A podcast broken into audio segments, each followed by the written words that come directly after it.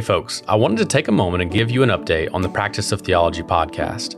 For the past year, it has been my practice to release an episode on Monday of every single week. Let me say, I have really enjoyed the opportunity to record and release these interviews, and I plan to continue doing so. But releasing an episode every single week is too much work to maintain for the long haul. But this podcast has been really helpful to me personally, and I think it's been helpful to many of you too. So I do feel that it's worth continuing, just not every week. So, what does this mean? It means that moving forward, I'm going to release fewer episodes, but in a way that will hopefully be more helpful and pointed. Instead of simply choosing random topics I want to discuss, I will choose one main topic and have six to eight interviews that flesh out the various parts of that topic. So, for example, I may have a season on church history that considers the founding of the church, the early church fathers, and the Reformation and specific reformers, to name just a few aspects. Other seasons may include things like doctrine and theology, end times views, biblical worldview, and whatever else might be helpful. I feel that this is going to be the best way to equip the listeners of this podcast to engage these topics on a deeper level.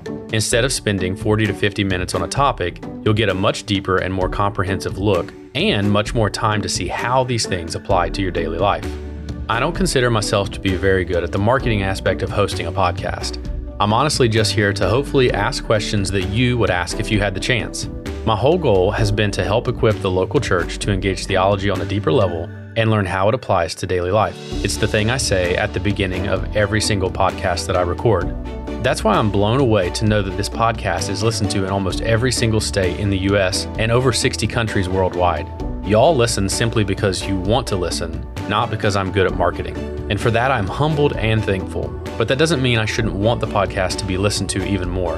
What's the point of producing something with the intention of equipping people with good theology if more and more people don't actually listen to it? This isn't a church, it's a resource.